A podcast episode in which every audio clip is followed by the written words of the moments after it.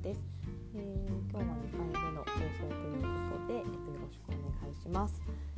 今日何を話そうかなと思ったんですけれども、私が、子育てで意識していることっていうのをちょっとお話ししたいなと思っています。子供の好きっていうのを見逃さないみたいなところから、どういった自己肯定感を高めていくかみたいな話になるかなと思っています。ちゃんとうまく話せるかわからないんですけども、何か子育てしている人の一つ参考とか、きっかけとかになると嬉しいなと思っています。はい。で、私の息子、6歳の年長さんの男の子なんですけれども、虫が大好きで本当に大好きです。で、先日も私実家が田舎の方なんですけども、母が遊びに来た時に父が取ってきたカブトムシを持ってきてくれて、すごい喜んでいて、今ベランダに、何匹だろう、5匹ぐらいカブトムシがいます。はい、カブトムシ以外にも、クワガタがいただいたクワガタ、あと死んじゃったんですけど、幼虫をカブトムシの幼虫を公園で見つけまして、でそれが羽化したカブトムシでもすぐ死んじゃいましたとか、あと近所の公園で採れるザリガニとか、私一応都内に住んでて、一応都会っちゃ都会の方に住んでるはずなんですけど、もう全然虫とかいっぱいいるんですね。でそれがベランダによくいます。はい、で、すごいお母さん虫好きなんですかって聞かれるんですけど、正直私そんなに好きじゃないです。むしろ嫌いですが、本当に慣れました。もう今とかアゲハの幼虫とか、春とか夏の前とかもいたんですけど、昔は気持ち悪いと思ってたのが、もう今ではめっちゃ可愛いみたいな感じで、手のひら乗せてプニプニ触れるぐらいにだいぶ私も強くなったという、母も成長しています。はい、で、本当に彼の知識がすごくて、図鑑とかすごい読んでいて、なんか何その虫みたいな、なんかコガネムシのなんちゃらコガネムシみたいなフルネームしてたりとか、カタカナでも何言ってるかわからないような虫の名前とかもすごい知っていて、もう親の私がびっくりするぐらいの知識を、彼は持ってます。公園とかでこの虫何って聞くと、合ってるかは正直わからないんですけれども、何々虫だよみたいなことを言ってくれるので、本当にすごくって、保育園でも虫博士と呼ばれてたり、私の友達とかも遊んでそんな形なので、すごいね虫博士だねみたいな形ですごい言ってもらえるっていう、息子です。はい、虫好きの息子です。はい、で、息子がなんでこんなに虫を好きになったんだろうと思っていて、よく東京で子育てしてると虫いないでしょみたいな、なんでそんな好きなのって聞かれますし、私もなんでだろうと思ってちょっと遡っていたんですけども、正確ではないかもしれないんですが、おそらく一つのきっかけだったのが、図鑑かなと思っています。で、その時に、育児本というか育児の本で、黄色い表紙の中、確か調べたら小川大輔さんという方の頭がいい子の家のリビングには必ず辞書、図鑑、地図があるといったようなタイトルの、黄色い本が、あって、それを読んだ記憶があります。で、中身は正直あんまり覚えてないんですけども、ざっくりやっぱり図鑑と地図と辞書はいいぞみたいな、すごい知識が増えるよみたいな、本でした。で、私そういうのすぐ取り入れちゃうタイプなので、なんかそんなお金かからずちょっと工夫でできることってとりあえずやってみようみたいなタイプなので、まず辞書に関しては私の母がすごい物を大切にする、捨てられない人なので、実家に私が小学生の頃とかになんか虫とか花とか魚とか鳥とか、なんかもう30冊ぐらいセット、フルコースのセットのなんか図鑑みたいなものがあったんですけど、しっかりそれが取ってあったのを覚えていて、お母さん図鑑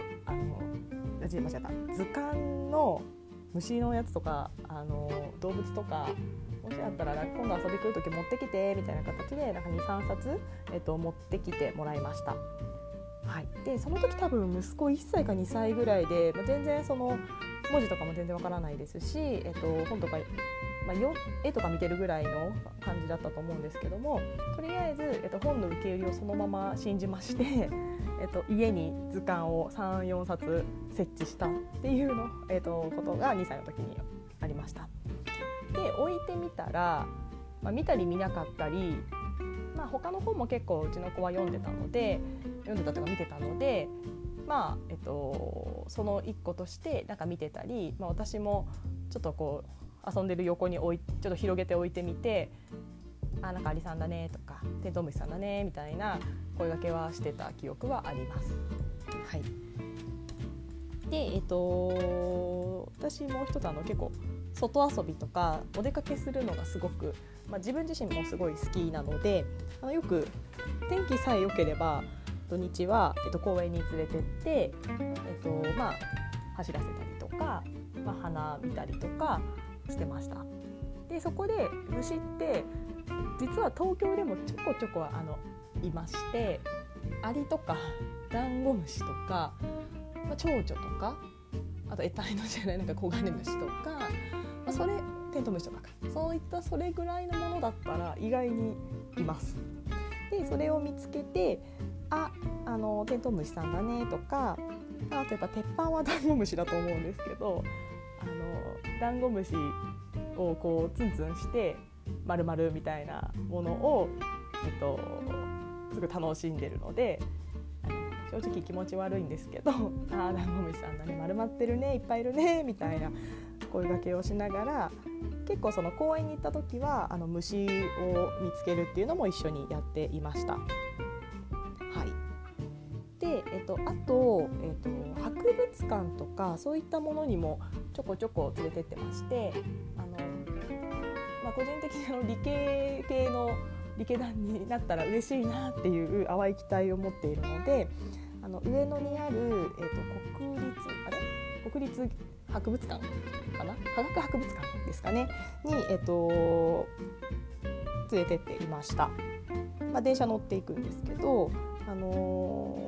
そこ恐竜とか、いたり、虫のコーナーそんな多くないんですけど、虫の標本とかがずらーっと置いてあって、カブトムシのすごいいろんな種類とか蝶々とかが標本になってたりとか、虫の生態みたいなのも少し確かコーナーがあって、そういったものも、よく連れてってました。一時期本当に毎週行ってたぐらい、年間パスポートが値段が割ってしまった可能性もあるんですけど、あの時は 1,000 円で年間パスポートが購入できたので、今 1,500 円か 2,000 円だったかなと思います。それで、結構雨の日でも、電車さえ頑張って乗っちゃえば、2,3 時間遊べるので、家で結構時間潰すというよりは、そういった博物館とかにもよく連れて行って、虫の興味みたいなところはくすぐるようにしていました。はいですね、なので結構本を見せて、あと一緒に体験というか実際に触らせたり、本ではない立体的な虫を見せたりっていう機会を、設けていました。はい、でそうしていくと気づいたぐらいから、あれアゲハチョウだとか、アオスジアゲハっていうすごい水色の黒と水色のすごい綺麗な蝶々が東京でよく見るんですけど、その蝶とか見て、アオスジアゲハだみたいなことを言い始めて、知らなかったみたいな、私も知らない虫の名前を結構理解し始めたので、本当にもうすごいねみたいな、もう虫博士だねみたいなことを、私自身すごい褒めていました。で、結構やっぱ外すごい嬉しそうで、あとこういう蝶もいてね、こういう蝶もいてねみたいなことを結構おしゃべりできる年齢になると、知識をすごいアピールしてくるというか、すごい話してくるので、お前がそっかすごいねみたいな、もう本当に真剣に聞いてあげて、本当にすごい博士かっこいいみたいな、じゃあ今度、また違う図鑑を図書館に借りてみようかとか、そういったこう興味を持って彼が興味を持っているものをすごいこう肯定してあげて、もうくすぐるじゃないですけど、もうどんどん乗せるみたいな形でやっていったら、なんか今のような形になりました。で、保育園とかでもやっぱり虫ってよく庭とかに公園とかにいるので、こうやっぱそういった知識が出てくると、他の子から何々くんこの虫って何って聞かれて、まあそれはねみたいな形でこの何々って言うんだよみたいな形でこう答えていると、お友達からもなんか虫博士って呼ばれるようになって、もう彼の中ではもう本当僕虫博士みたいな、もうこう出来上がっていて、なので保育園の中でもポジションが虫博士のポジション、何々くんは虫のこと何でも知ってる人みたいなポジションになって、本当に虫見つけたら何々くんこの虫何々みたいな姿を私もこう見てたりすると、本当にその知識があることでお友達に、認められるというか、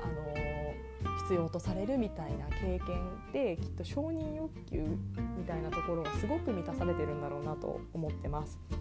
で、多分そこからもっと知りたい、もっと認められたい、もっと知りたいみたいなこういいスパイラルがあと生まれて、もう彼の自信になって、よりこうどんどんこう知りたい、あの虫も知りたい、こんなことも知りたいみたいなこういい知識欲の、スパイラルができてるんじゃないかなと思います。はい、ちょっとすいません、長くなっちゃいましたが、次は、そのポイントみたいなところをちょっとお話ししたいなと思います。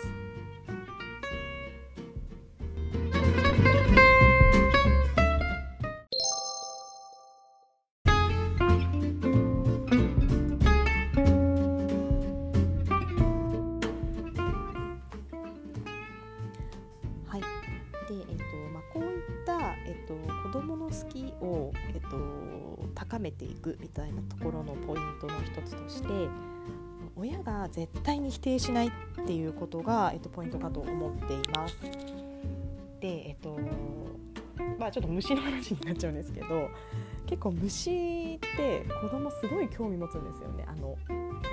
得体の知れない物体が動いていて、なんだこれはみたいな形で、やっぱダンゴムシとかすごいこう男の子なのかかわらず、多分 2,3 歳ぐらい 1,2,3 歳ぐらいの子ってもうすごい触りますし、蝶々とかテントウムシとかもすごい見たりとかしていると思ってます。で、やっぱり 2,3 歳ぐらいになると捕まえてお母さんにこう見て見てみたいな感じで見せたりするんですけど、その時にたまにいるお母様で、もうやだ気持ち悪いやめてみたいな方がいらっしゃるんですね。もちろん本当に嫌いな人もいらっしゃるので、あんまりこう否定はできないのはもちろん理解の上なんですけども、私あれはちょっと子供が正直傷つくと思ってます。子供としてはお母さんに見てほしくて、こう不思議なものがあったよ見て見てっていうものに対して、やだ気持ち悪いって、本当自分って気持ち悪いものを持ってるんだなみたいな、お母さんを悲しませちゃったなみたいな気持ちになっちゃうんじゃないかなと私は思います。で、なので正直虫でいくと好きじゃない人が多いと思うんですけど、こうそこはもう我慢して耐えて、あーすごいねみたいな、正直私も最初触ってって言われた時はそこはうまいことあそうだね、でもちょっとなんかうんみたいな感じでこう触ったふりして触らないとか正直やりましたけど、絶対言葉では否定しないで、顔もこわばらないようにできる限り自然な感じで対応するっていうのはすごく心がけてました。はい、ちょっとなかなか訓練は必要だなと思うんですが、やっぱり自分が好き、大人もそうだと思うんですけど、自分がいいなと思ったものをそれ嫌いとか言われるのって結構やっぱ大人も傷つくと思うんですね。なので子供も絶対同じだと思っているので、そこは親が否定しないっていうのは本当に必要なんじゃないかなと思っています。はい、でこれは我が家はたまたま虫でしたけど、本当子さんによっては、全然いろいろあると思います。電車だったり、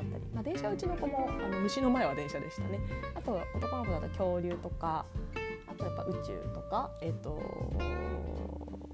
いろんなものがあると思うんですけども、やっぱり子どもがその子その子で何らかこう刺激になる、こう好きになるものって多分違うので、自分の子が何に興味持ってるのかなみたいなものは、観察して、それで好きそうだなと思ったものに関しては、何らか親が刺激をしてあげる、本をちょっと買ってあげる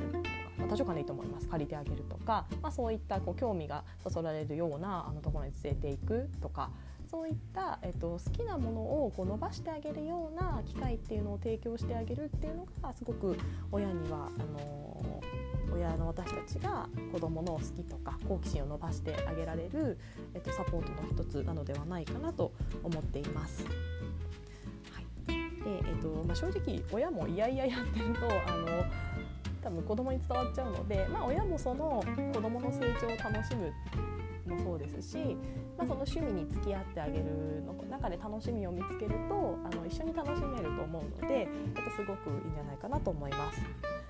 個人的に私虫は好きじゃないんですけれども、外にお出かけというか、全然公園とかでちょっと今は暑すぎますが、暑い天気のいい日に外に出て、こうすごい芝生でぼーっと座って、ニッコニコじゃないですけど、天気いいなみたいなこう雰囲気がすごい好きなので、たまにそこでノンアルビール飲んでたりするんですけど、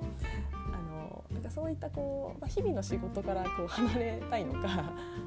そういったこう青空の下、お日様の下にいるのがすごい好きなので、私の場合運よく自分の好きお外にいるっていうのと息子の虫好きが掛け合わさって、結構休日は2人で公園巡りして楽しん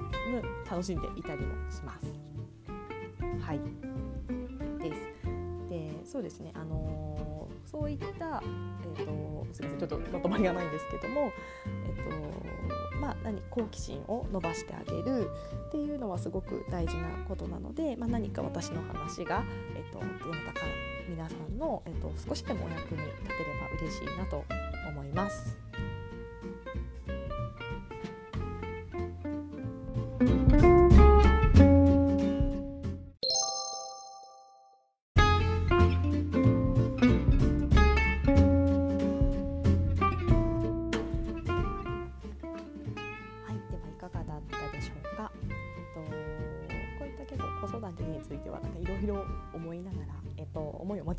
しているので、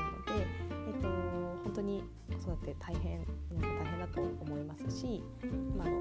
子さんがいらっしゃる方も聞いてくださってるかもしれないですけども、ただ本当に子どもも大人もこう一緒に人生楽しむっていうのが本当に幸せなことだと思うので、私もこれからも、息子と楽しく毎日過ごせるように、いろいろ意識していきたいなと思っています。では暑い毎日が、続きますが、皆さん体調には、気をつけて、水分をきちんとしっかりとって、このお休み、楽しんでいただければなと思います。ではまた、次の回でお会いしたいと思います。さようなら。